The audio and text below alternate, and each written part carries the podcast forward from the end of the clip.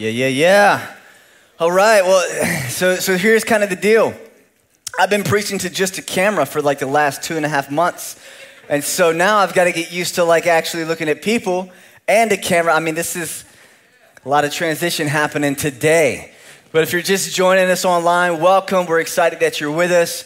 Uh, we are sort of starting to ramp up back to having live services again. And so so today here in Gulfport, we've got some of our Gulfport leaders and families with us. And next week, we're going to begin to have services that are open to uh, to more than just leaders. Um, with that, just so you guys know what's going on is, um, uh, first off, I'd like to say this. There's no perfect way to go back to live services right now. Y'all with me? Like, everybody understand what's going on? There's no perfect way. Like, do we wear a mask? Do we not wear a mask? Should I wear a mask while I preach? I'm not sure, you know? That would be very annoying to listen to.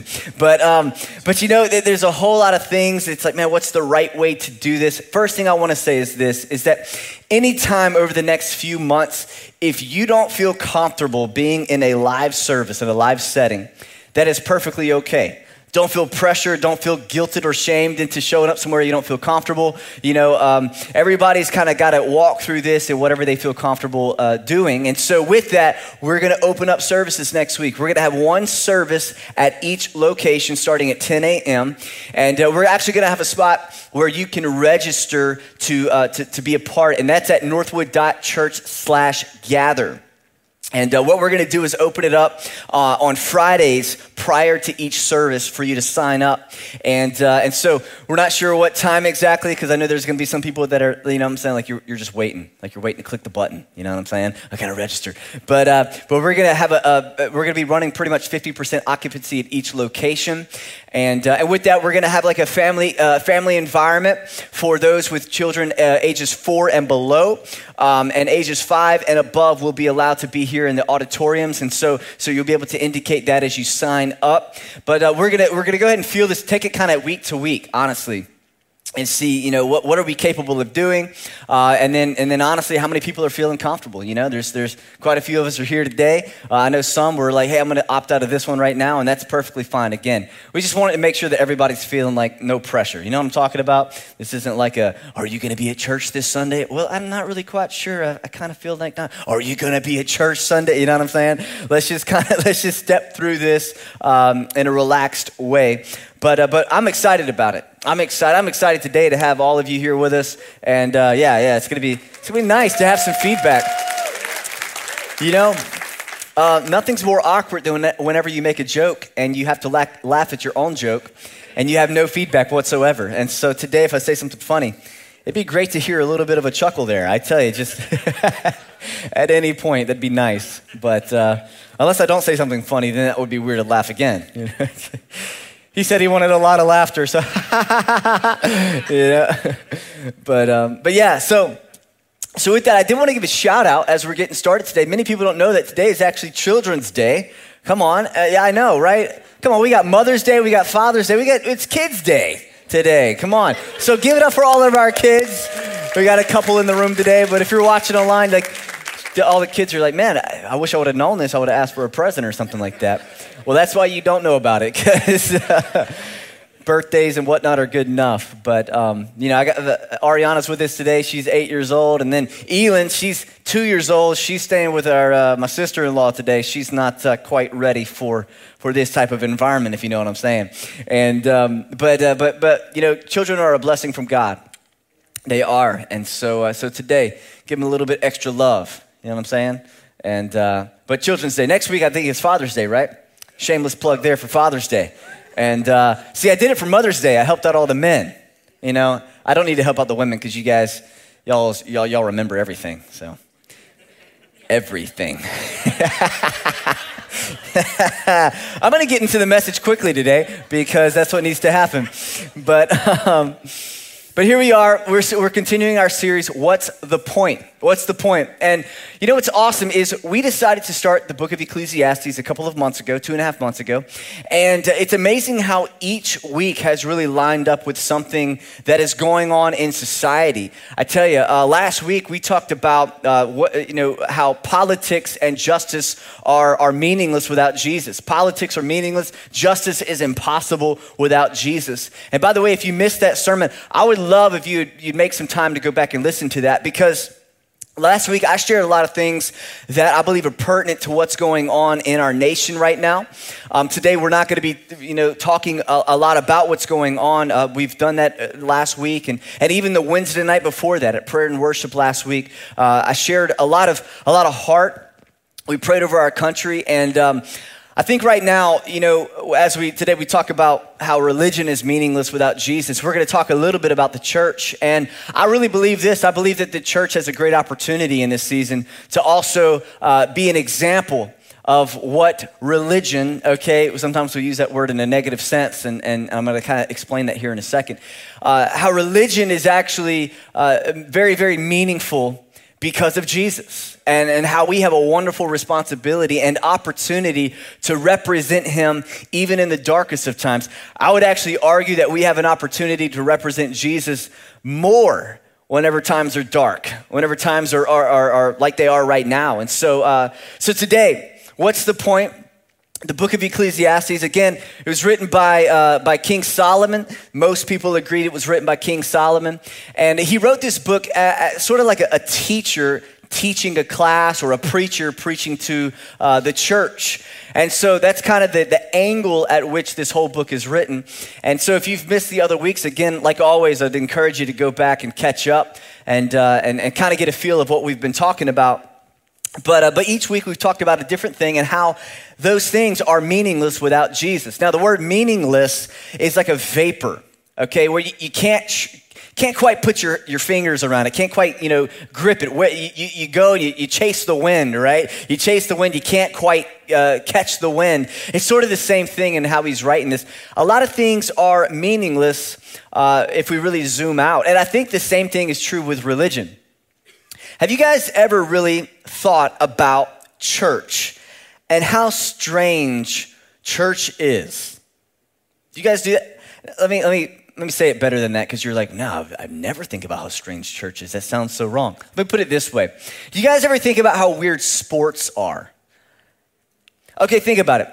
Human beings, we we create this this game, okay, with we have like a, whether it's a football or a basketball of some sort. And we we put people on a field or a court, and we, we put rules around what they can do. We put a point system around it, and then we build an entire economy off of that game. Like, that's what I'm talking about. If you really start zooming out from things that we do, they're, they're kind of strange. They're kind of weird, you know? And church really is kind of the same way. It's it's kind of weird if you look at it. I mean, here we are, we gather together, we sing songs, right, through our masks or whatnot, and all of your glasses are all fogging up, and uh, so you're just like, no, forget about it, put it to the side, you know, but, but, but we come together, and then we hear someone share a sermon, and we're encouraged, but then we leave. It, it's just kind of this strange structure, and you know what? It would be completely meaningless and pointless if it wasn't who we're gathering to worship and pray to, right? The whole church structure is strange without a point. And today, religion, church, what we do is pointless. It's meaningless without Jesus. Now, the definition of religion is the belief in and worship of a superhuman controlling power, okay, especially a personal God or gods, a particular system of faith and worship. Now, in a negative sense, whenever we talk about it a lot of times, we actually are talking about uh, operating according to a list of rules and regulations versus engaging in a mentality and relationship with God that changes the way that you live your life. Whenever we talk about religion, a lot of times in church, we're talking about someone that follows rules and regulations, not a person that has a relationship with a true and living God. right? And so religion by itself is kind of strange. It's kind of pointless.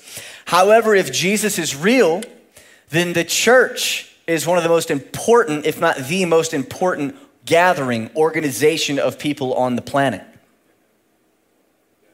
Right? The priorities that we live by are so meaningful because it's based upon Jesus. The, w- the way that we affect society is so important because of our belief system. Again, I believe that the church has a wonderful opportunity to have a massive effect on society right now in regards to what it looks like to truly reconcile races together. A giant opportunity. Whether someone believes that it's it's legitimate or not, whether somebody, whatever your belief system is on, you know, the political side, on the racial side, whatever the case is, we've got an issue in our country. And guess what? The church needs to do. Be an example of how to talk about it, how to pray through it, how to gather around it, how, how to support one another, and how to, to truly move forward in unity and healing. This is the this is the effect that we can have on society, again, based upon the priorities that we live by. The difficult choices that we make to be like Jesus. Come on, all of us in this room, all of us watching online who are followers of Christ, we've had to make very difficult decisions on, on how we're going to serve Jesus. And sometimes that's at the, the expense of a relationship, right? It's at the expense of a job, uh, where we reorganize and reprioritize our lives around our beliefs. And so the thing about religion, though, is that we cannot make it about us. We can't make it about us. And that's what happens a lot of times, is that church becomes about us who are already here, our, our preferences, our likes, you know, and, and then a lot of people, when it comes to a church, a gathering of people, if I don't like what this certain church is doing or saying, then guess what I'm going to do? I'm going to go find me another one. And then if I can't find one that suits all of my preferences and all the things that I like, then I just don't need church at all. And many people separate church from religion. Like, I can have my own thing apart from the church. And and I'm just going to say, I haven't seen that be very successful very many times in people's lives. It's biblical. We need one another, right? We flesh out our relationship with God also in regards to our relationship with people. It's tied together. But in our American culture, Christian worship is many times selfish, again, about our desires and, and our likes and our preferences. And, and we don't want to put it this way. We don't want to label it as this, but many times our worship of God actually becomes worship of self. And in that, in that moment where it happens, it's actually fallen into our belief system. The way that we live our life has actually become idolatrous. Idolatrous. Now, we wouldn't want to think that even in a room like this, right, and the way that we're worshiping right now online, that it could become idolatrous. But you know what? I think online church is pretty easy, right? It's, it's pretty easy. And what happens is it becomes like, man, this is actually a little bit, um, I kind of like this, you know? And then it's like, hey, um, I'll catch the message later this week. And then it's like, I'll catch the message, I'll double up next week. All right, I'll just pick up where I left off, you know, three months later. I don't know. But what happens is we, we begin to forsake the assembling of ourselves together, even whenever it's not in a physical room. And um, and so because it becomes about our desires, our likes, our preferences. But even more than just showing up in a room, I think that it, we need to talk about it in a deeper way, which is really how we think and how we approach God. So I shared this a few months ago, and uh, it was it was kind of funny. And I want to bring it back up again to kind of illustrate it from a different angle. But it has to do with what we call a cat and dog theology. Cat and dog theology. And, and I'll put it like this. A dog says, you pet me, you feed me, you shelter me, and you love me. You must be God, right? Dogs are sort of consumeristic in the way that they live their life. You know, as soon as somebody starts feeding them, they go that to the other person. No loyalty whatsoever, right? A cat says, you pet me, you feed me, you shelter me, you love me. I must be God, all right? Because cats are preeminent. They have a preeminent spirit about them. Come on, let's just be real. Yeah, cat, cat. I mean, this isn't going to be the proper terminology, but they're like, they're like for us, we would refer to that as humanism, right? Like we are uh, equal to or above whatever entity it is that is serving us, we get very humanistic, or we think that our thought process is above any other God or any other person. It's our priority, it's our likes above anything. Dogs tend to be consumeristic, cats tend for us to be very humanistic or catistic, however you would say it. Feline, felinism, felinistic. I'm, I'm not sure how to say that exactly right. But, but here's the deal. A lot of our modern Christianity looks like this. God isn't this almighty sovereign king. He is sort of like a servant or someone that gives me what I want. And if he doesn't, we're going to have issues. We're going to have some problems. And that's how a lot of people approach their relationship with God. That's how a lot of Christians approach church. It's it's kind of an issue in our nation. So we use God to get what we really want. And it's really a complete reversal of the Westminster Shorter Catechism, which many of you know about, some of you don't know, but it's basically a summary of Christian beliefs. Uh, it was actually written back in the sixteen hundreds, and so there's a lot of wonderful language, a lot of wonderful things that helps us keep centered on, on what we believe in, um, in, in Christianity. And, and one of the things that it says is this. It says that uh, man's chief end is to glorify God and enjoy him forever. Our chief end is to, to glorify God, to lift him up, and to enjoy him. But a lot of people, their thought process has that completely reversed. It's like man's, you know, God's chief, you know, end is to, to, to worship us and to, to enjoy us, right? It's completely upside down. And many people preach it and they love it and they teach it and they embrace it to such a degree that whenever you actually teach what the Bible says, they reject it. Because it doesn't sound as fun to talk about. It's not as fun to talk about how our chief end, the chief goal of our life, is to glorify God and lift him up no matter what we see, no matter what we encounter. It's a lot funner to talk about how our lives are going to be enriched and we're going to be able to enjoy our lives. And um, and if, you know, that we almost have like control of that. It's, you know, page one of humanistic thinking. So, religion can become empty and powerless when we do not have a proper view and a fear or a reverence of God. And a lot of times that's actually what's lacking in these conversations is a proper view of God, a proper fear of God, a reverence for him. And so when that happens, we can fall into two categories. We can fall into formalism. We can get very legalistic in the way that we approach God, or we can actually become very manipulative in the way that we approach God, where we actually try to manipulate God. And we're going to talk about this, and actually we're going to look at how uh, Solomon, uh, he exposes these things. This is way back in the day, but it is the same problem that just continues to repeat itself. And so Solomon exposes how, and this is the main uh, umbrella of what we're going to talk about today, is that religious ritual without the fear of God is meaningless. Religious ritual without the fear of God is meaningless. The first thing that we're going to talk about is how is about offerings, offerings. And, and we're going to start in verse one of chapter five. He says, guard your steps when you go into the house of God. To draw near to listen is better than to offer the sacrifices of fools, the sacrifice of fools, for they do not know what they are do, that they are doing evil. So he's talking about offerings, which is referring to the sacrificial system, which is put in place by God. And it's basically this: a sinful man cannot approach God. Okay, we know that. If you're sinful, you can't approach God. It's opposed to who he is. So God instituted the sacrificial system so man and God could be reconciled.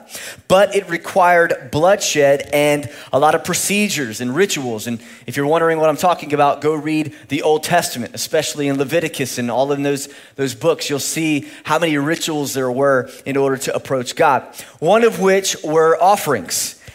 Now, if you look in the Bible and you go back to Adam and Eve and you read, uh, whenever they sinned, you'll see the first sacrifice that was performed right there, where God took an animal, killed the animal, took its skin, and clothed, clothed Adam and Eve. What a, a powerful picture.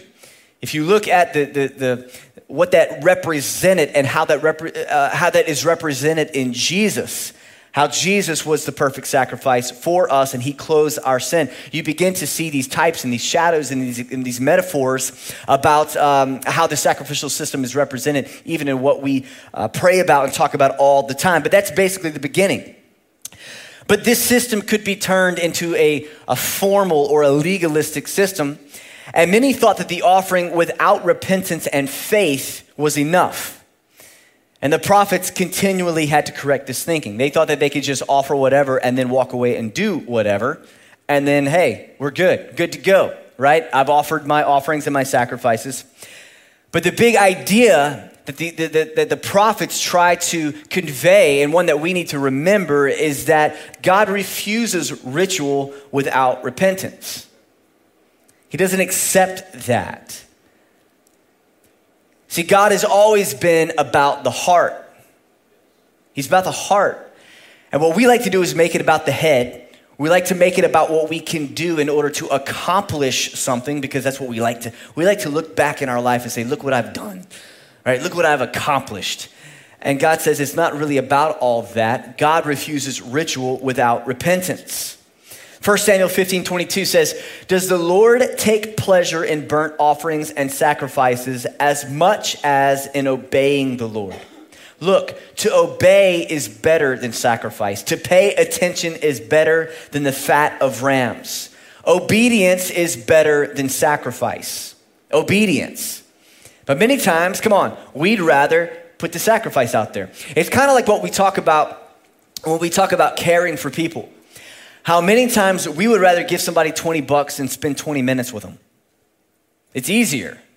It's easier to do that, right? Here's the sacrifice, but uh, but uh, I'd rather sacrifice my, my, my money than my time. Obedience and sacrifice kind of tends to be the same thing.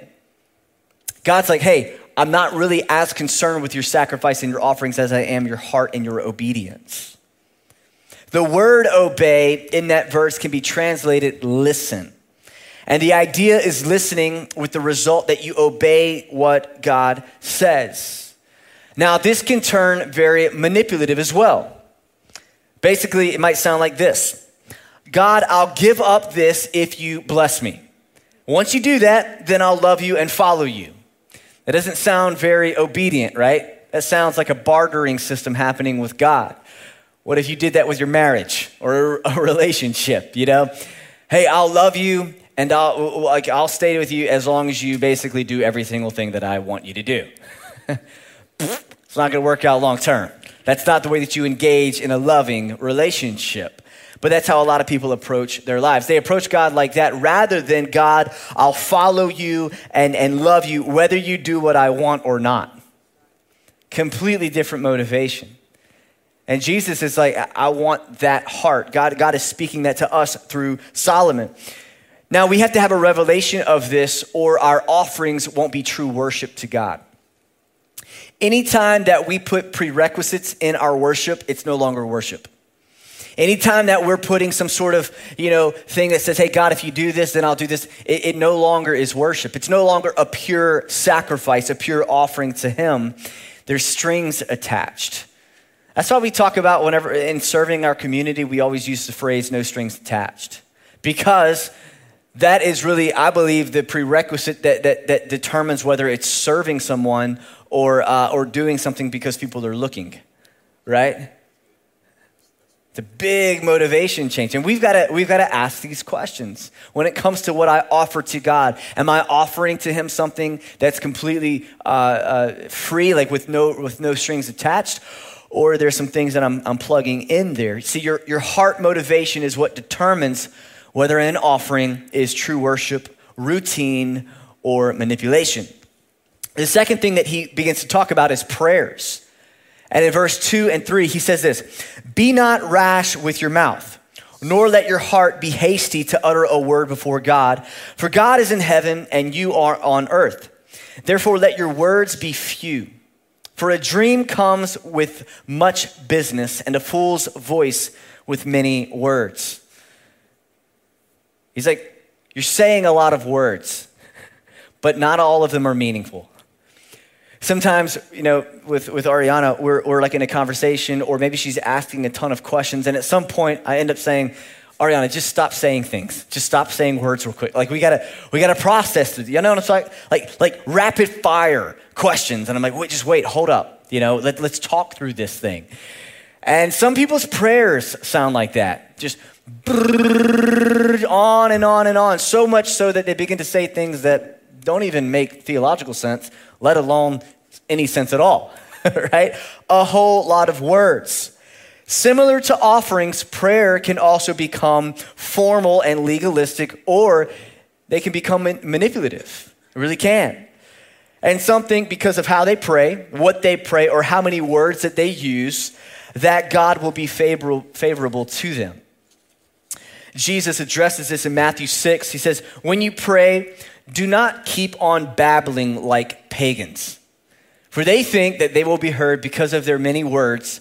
Don't be like them, for your Father knows what you need before you ask him. Now, for many of us, we're like, man, now there's stipulations on the way that we pray. Yeah, I think there is. There's some there's some thought that we should give to how we pray. Don't just babble on, he says, like the pagans do.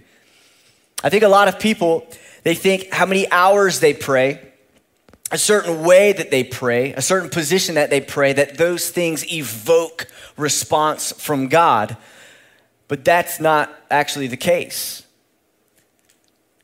God actually doesn't say, hey, you need to pray seventeen times a day. You need to ha- have this amount of hours put in. You need to log the- log your hours. You know what I'm saying? Like, oh, you're praying something to me. Let me go back in the log and see how much, uh, how much, you know, cash you got in your bank of prayer. All right. But people actually think that. People approach their relationship with God, and you know that could become very formal and legalistic. It really can. Some people's devotional life with God looks that way. It looks like, man, I do this every single day at this time, and, and they almost like, kind of like wear it like a badge or some sort of jacket. Like, look, look what I'm doing. But it's actually becoming this formal thing with no life to it. It's legalistic, and you know, at some point, based upon what Jesus is telling us, it's almost like God doesn't even receive it.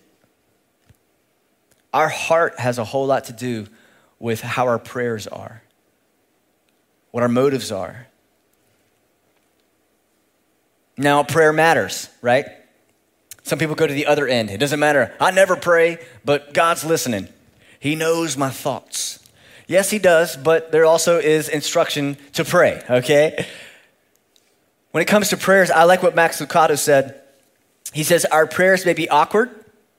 Our attempts may be feeble. Come on, does that, that sound like any of your prayers over the last few weeks and months? They just seem so weak. I've prayed so many times in the last couple of weeks even, and, and I find myself at one point just honestly not having the words and just literally saying, Jesus, Lord, help us. And because I don't know what else to pray. It's, Jesus, help us, help me. Our prayers may be awkward at times. Our attempts may be feeble, feeble, but since the power of prayer is in the one who hears it and not in the one who says it, our prayers do make a difference. I love that. I love that. It's not about how you word it. It's not about the perfect timing. It's about who is hearing you speak your heart. It's the same thing whenever we sing songs and we worship and we get to those moments where it's like, hey, sing your own song. That is a moment in a, a song service, a song moment, worship moment, where you are able to express your heart to God, and it's not on the wall. It's not some sort of, uh, if, if you will, ritualistic, all right, uh, re- rehearsed, um, uh, uh, you know, sentence or, or song. It's something that in that moment you're able to just express your heart to God. That's what prayer is, y'all. We express our heart. It's not about it sounding perfect. It's about your heart being in the right place. And uh, and the power of it is in the one who hears it. So when you pray, let's not pray manipulative manipulative prayers, right? Let's not uh, let's not go that that that that route. Let's not pray insincere prayers. Pray knowing you are talking to an all-knowing and all-powerful God who can change everything. The next thing is he talks about vows. Now, vows are something that we don't talk a lot about. When was the last time that we, we taught a message on vows? I never have. I don't think I ever really have, you know? Vows. We talk about prayer a lot. We talk about offerings and sacrifices. But, but what about vows? This is what he says in verse four. When you vow a vow to God, do not delay paying it, for he has no pleasure in fools. He uses that word fools a lot, right? We don't like the word fool in America. Don't call me a fool. Pay what you vow. It is better that you should not vow than you should vow and not pay. Let your mouth lead you, uh, let not your mouth lead you into sin. And do not say before the messenger that it was a mistake. Whoops, sorry, I didn't mean to say that. Why should God be angry at your voice and destroy the work of your hands? Vows were, were pledges that worshipers would make to God as a part of the offering or the sacrificial uh, process. And, uh, and and a lot of times they would vow something so that God would kind of follow through on his end. And it sounds like that's what we just talked about being a negative thing. But this is also a, rea- a reality when it comes to uh, our walks with God, that obviously God honors vows if you fulfill them. And that's why Solomon's like, don't be so hasty to make vows if you ain't gonna follow through. Now, in our culture, that kind of sounds like something that we do, right? You ready for this? We, our, our culture is a non-committal culture. That's what we do.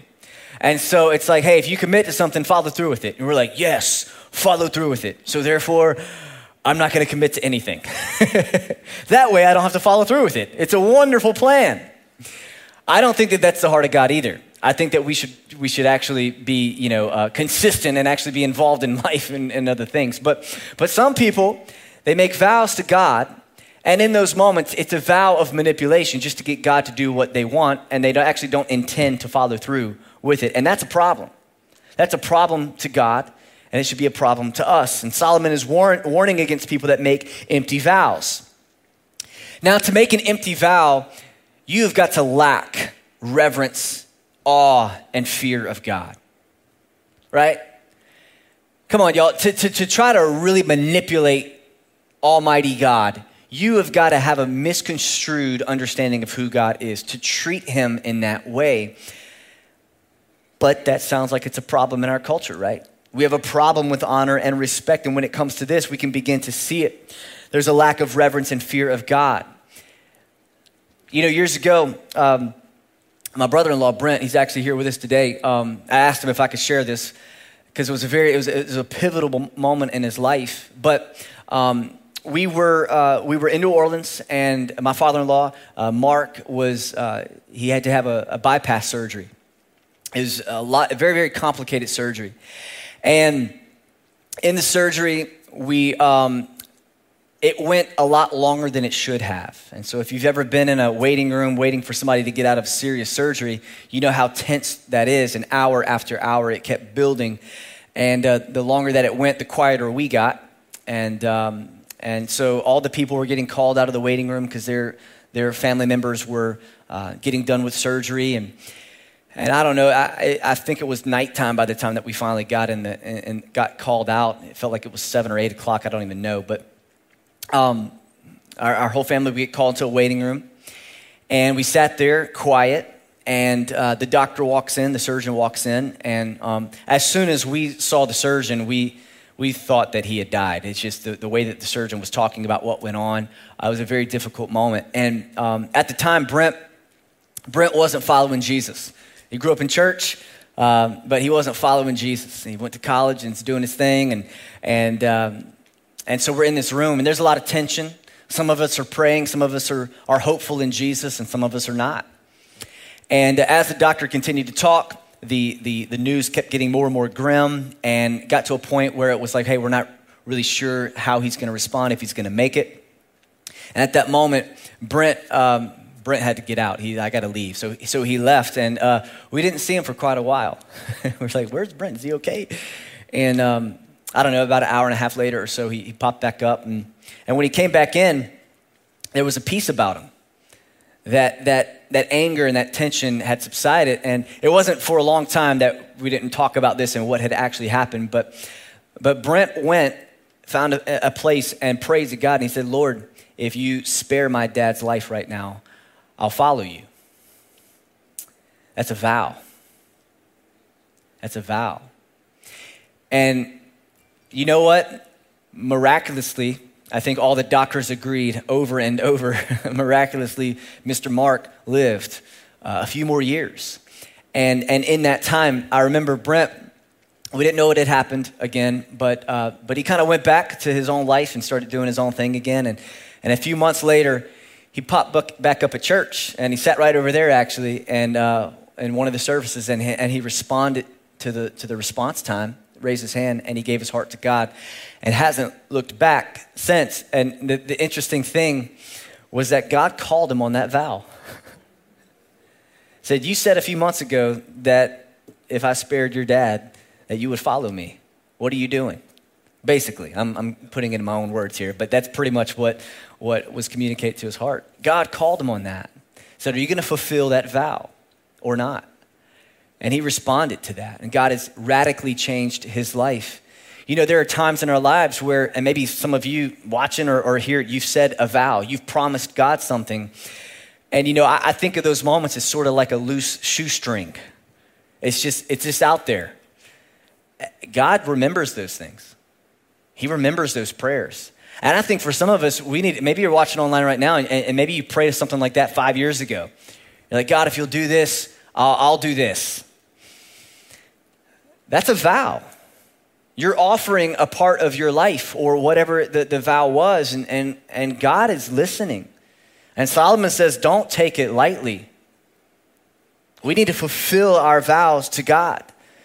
You know, in Acts five, there's another uh, story about Ananias and Sapphira, and they come, uh, and, and you can go read the whole story, but but basically a lot of people in the church, they're selling their possessions, they're selling property, and they're taking what they, they have, and uh, I don't know that we could do this in the church today, but they were doing it back then. They were bringing the money that they were selling their properties for, bringing it to basically to the church, and then from that they would divvy it out, and they were helping one another, and maybe they would be able to keep a portion of it, but it was like this communal type of, of environment.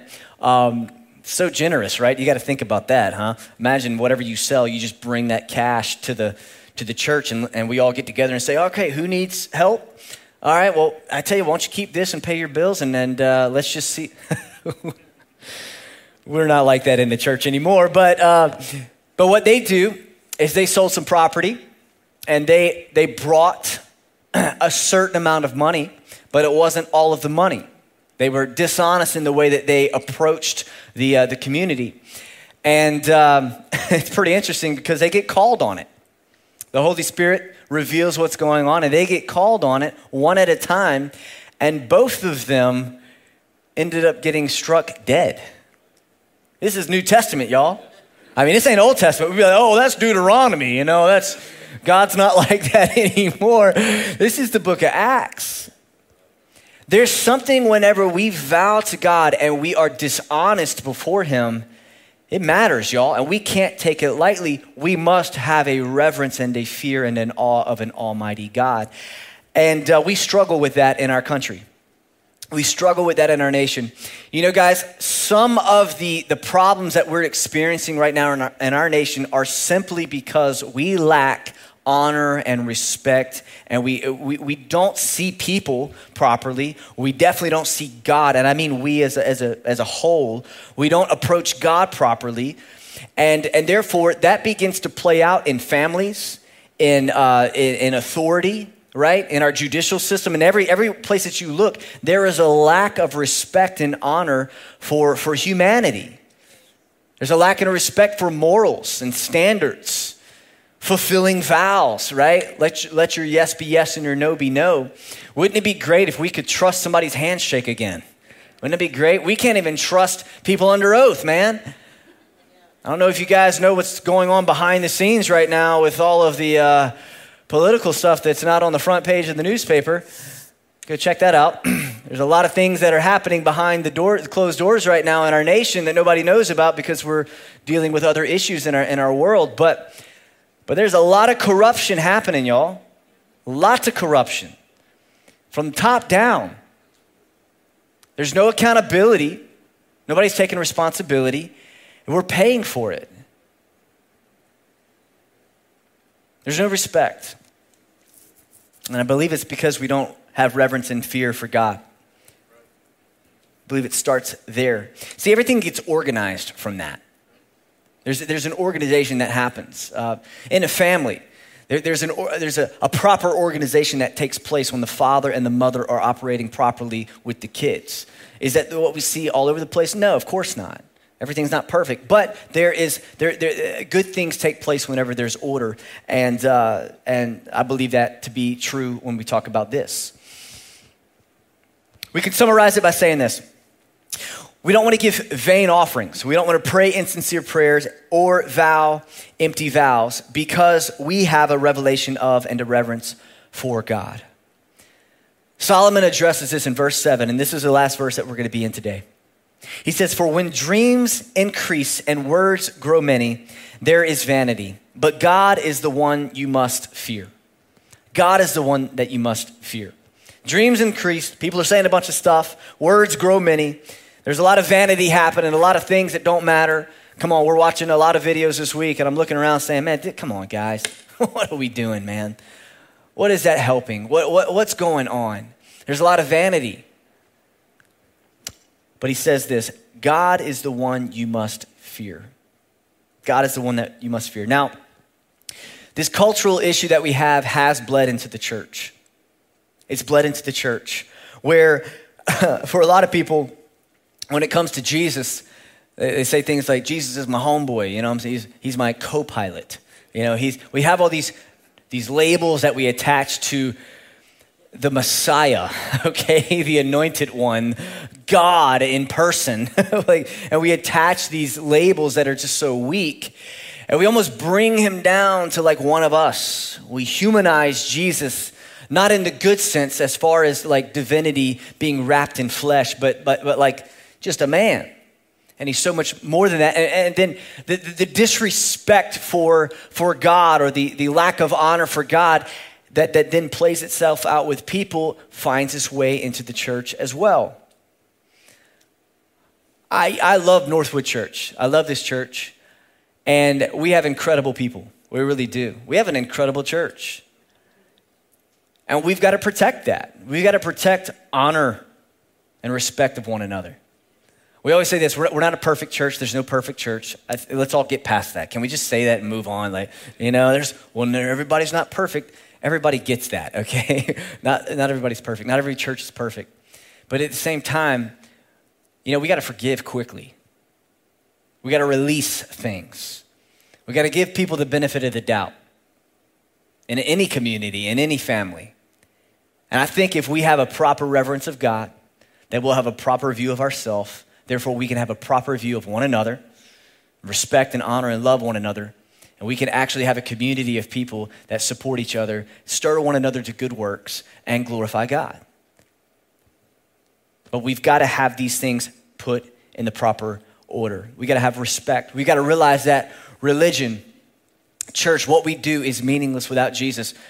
Offerings are meaningless without Jesus. Prayers are meaningless without Jesus. Vows are meaningless without Jesus. Everything that we do is centered around and organized around the person of Jesus. Here's the main takeaway for us today. Is that Christ has redeemed our religious rituals and changed the way that we approach God. He's redeemed the things that we do. He's added value, purpose to those things. And he's completely renovated the way that we approach God. The whole conversation isn't about what we can do, but rather it starts with what Jesus has done. We can't offer a meaningful offering to God until we realize that Jesus is the perfect offering. Jesus became the offering, the perfect sacrifice. We can't pray a sincere prayer to God without realizing that Jesus intercedes for us as a mediator at the right hand of the Father. Y'all know that we can't even pray to God without Jesus. We have a mediator sitting at the right hand of the Father. His name is Jesus. We can't honor our vow to God until we recognize the vow that he fulfilled towards us. How? Jesus. Through Jesus, Jesus was the personification of a fulfilled vow. He followed, God followed through with his promise to redeem us, to restore us. From the moment that the fall took place, God had a plan. And he redeemed us through the person and the work of Jesus Christ. And now because of this, we can boldly come before the throne of God. We can boldly come before the throne, throne of God. Whenever we have a revelation of who Jesus is, a revelation of the, uh, and a reverence of who God is, it doesn't cause us to cower in fear of God. It causes us to approach God with confidence and boldness, knowing that his grace is sufficient to cover us because of Jesus. It actually elevates the way that we see God. Look, it's kind of like a good father. A good father, the kids are not fearful of the father in a negative sense. The kids have a, a reverence and, and, and a respect for their dad, knowing their dad's place, knowing their dad's ability to uh, to discipline, right? But also they know their, the ability of their dad to love them. And this produces confidence. And as believers, I think that we can see that religious rituals are meaningless without Jesus. But man, what we do is so meaningful because of Jesus. Let's bow our heads and close our eyes. Wherever you're at, in your homes, with your families, let's just allow God to search our hearts right now. God, if there's been any vain prayers or vain offerings, insincere prayers, God, if there's been any vows that we have vowed to you, but Lord, we have not followed through with, or God, maybe we've had a, a misunderstanding of, of certain things, God, we repent right now. We ask for you to search us, to change us, God, to restore those broken areas in our thoughts, those broken attitudes. God, those actions, the things that we do that don't align themselves with our beliefs, God, we repent of those things. God, we ask that your grace would cover those sins. We need you, Lord. We come boldly to you right now. If you're watching online, or maybe you're maybe you're even here today in this room, and, and you feel like you're far from God. You feel like you, you don't really know him. You feel like religious ritual is really what defines, describes your relationship with God. And right now you want to say yes to following Jesus. It's not complicated. God took care of the complicated part by sending Jesus to die for us. The beautiful thing is that we get to, to be in a moment like this where we can actually just sit back and say, God, you're God, I am not. You have the power to redeem me, I do not. But Lord, I surrender my heart to you. Come on, if that's you, just say that. Say, God, I surrender my heart to you. All that I am is yours. God, I pray that you would forgive me of my sin, that you would redeem my life. God, that you would give me a hope and a future. God, that I would be reconciled with you. I repent of my sin. I turn from unrighteous living, and God, I turn to you. I thank you for saving me. I thank you for redeeming me. I trust you. In Jesus' name, amen. Amen. Come on, let's go to stand to our feet. What I want to do today is, is as we wrap up, I want to worship. I want to lift up the name of Jesus, and I want to share all that Jesus is. You know, I just I just named about three things, right? He's a perfect sacrifice. But there's a lot of other things in the Bible that, that state who Jesus is. And I think it would be great for us to remember that and to worship him because he's worthy to receive praise. In the Bible, Jesus is the Almighty One, the Alpha and Omega. He's our advocate, the author, author and perfecter of our faith. He's our authority. He's the bread of life, the beloved Son of God, the bridegroom, the chief cornerstone, our deliverer. He is faithful and true, the good shepherd, our great high priest, the head of the church, the holy servant. He's the I Am, Emmanuel, the indescribable gift, our judge, the King of Kings, the Lamb of God, the light of the world, the Lion of the tribe of Judah. He is Lord of all, the mediator, the Messiah, the mighty one, the one who sets us free.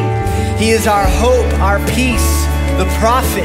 He's our redeemer. He's the risen Lord, the rock, the perfect sacrifice for our sins, our Savior, the Son of Man, the Son of the Most High, the supreme creator over all, the resurrection and the life, the door, the way, the word, the truth vine, the in truth, the victorious one. He is Wonderful Counselor, Mighty God, Everlasting Father, Prince of Peace. He is Jesus, and He is worthy. Jesus, we exalt you in this place. We magnify you, God. Thank you, Father, for sending Jesus to die for us, to raise us to new life. God, we declare your goodness. Lord, we pray that as we sing this, God, that you would truly be lifted up in our hearts. God, that we would not approach you without reverence, without awe, without fear. In Jesus' name. Come on, let's pray this. Let's sing this together. You're my author, my maker, my ransom, my savior, my refuge, my hiding place. You're my helper, my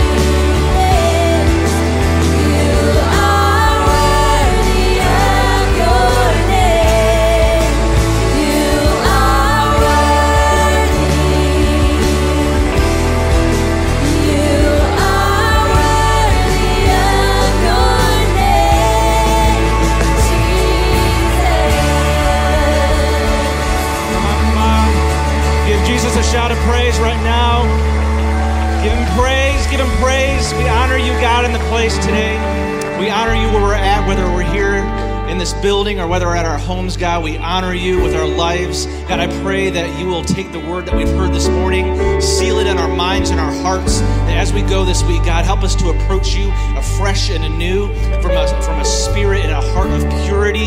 God, help us to break through the religious spirits that sometimes just creep into our hearts, God, and help us to approach you, God, knowing that your grace covers us, God, that we live in a place of safety under your wings, God, under your wings of protection, clothed in the righteousness of Jesus, that we don't have to impress you with our with our actions. We don't have to impress you with good behavior. God, you just want our hearts. You want our worship. God, you want us to serve you with our lives, God. So help us to do that in a new and fresh way. In Jesus' name, amen, amen. Man, I'll tell you what, for those of you watching online, like, this is awesome being here. And so, yeah, isn't this great, guys? Come on. Yeah. Next week, if I can guarantee something next week, for those of you who want to come out and register to come out, it's going to be a party. Don't you guys think that? It's going to feel like a party in here.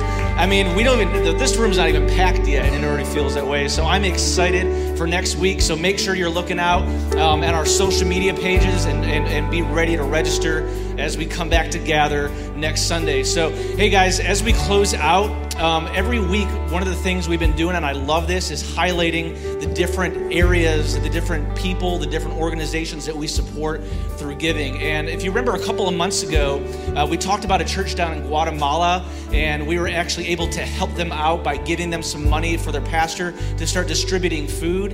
And, and it was such an overwhelming success, and there was such an overwhelming need that still remained that this past week, we gave another twenty-five hundred dollars to them to be able to help them distribute food to those in need. Yeah, come on, that's just amazing.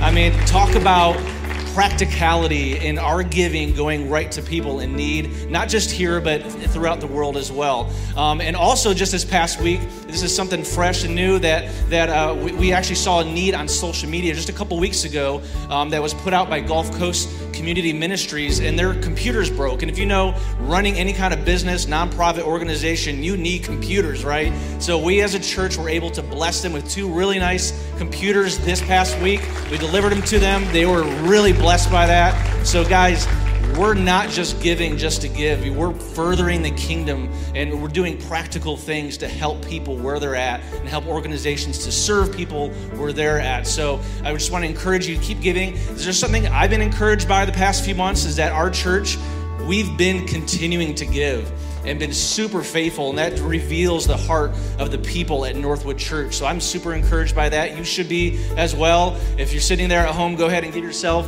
a little pat on the back, because this is great. Northwood.church slash giving. Let's continue to do that online, or you can send it to us in the mail as well. That's right on your screen. Um, also, before we go, I want to talk to two specific groups of people that are, might be watching.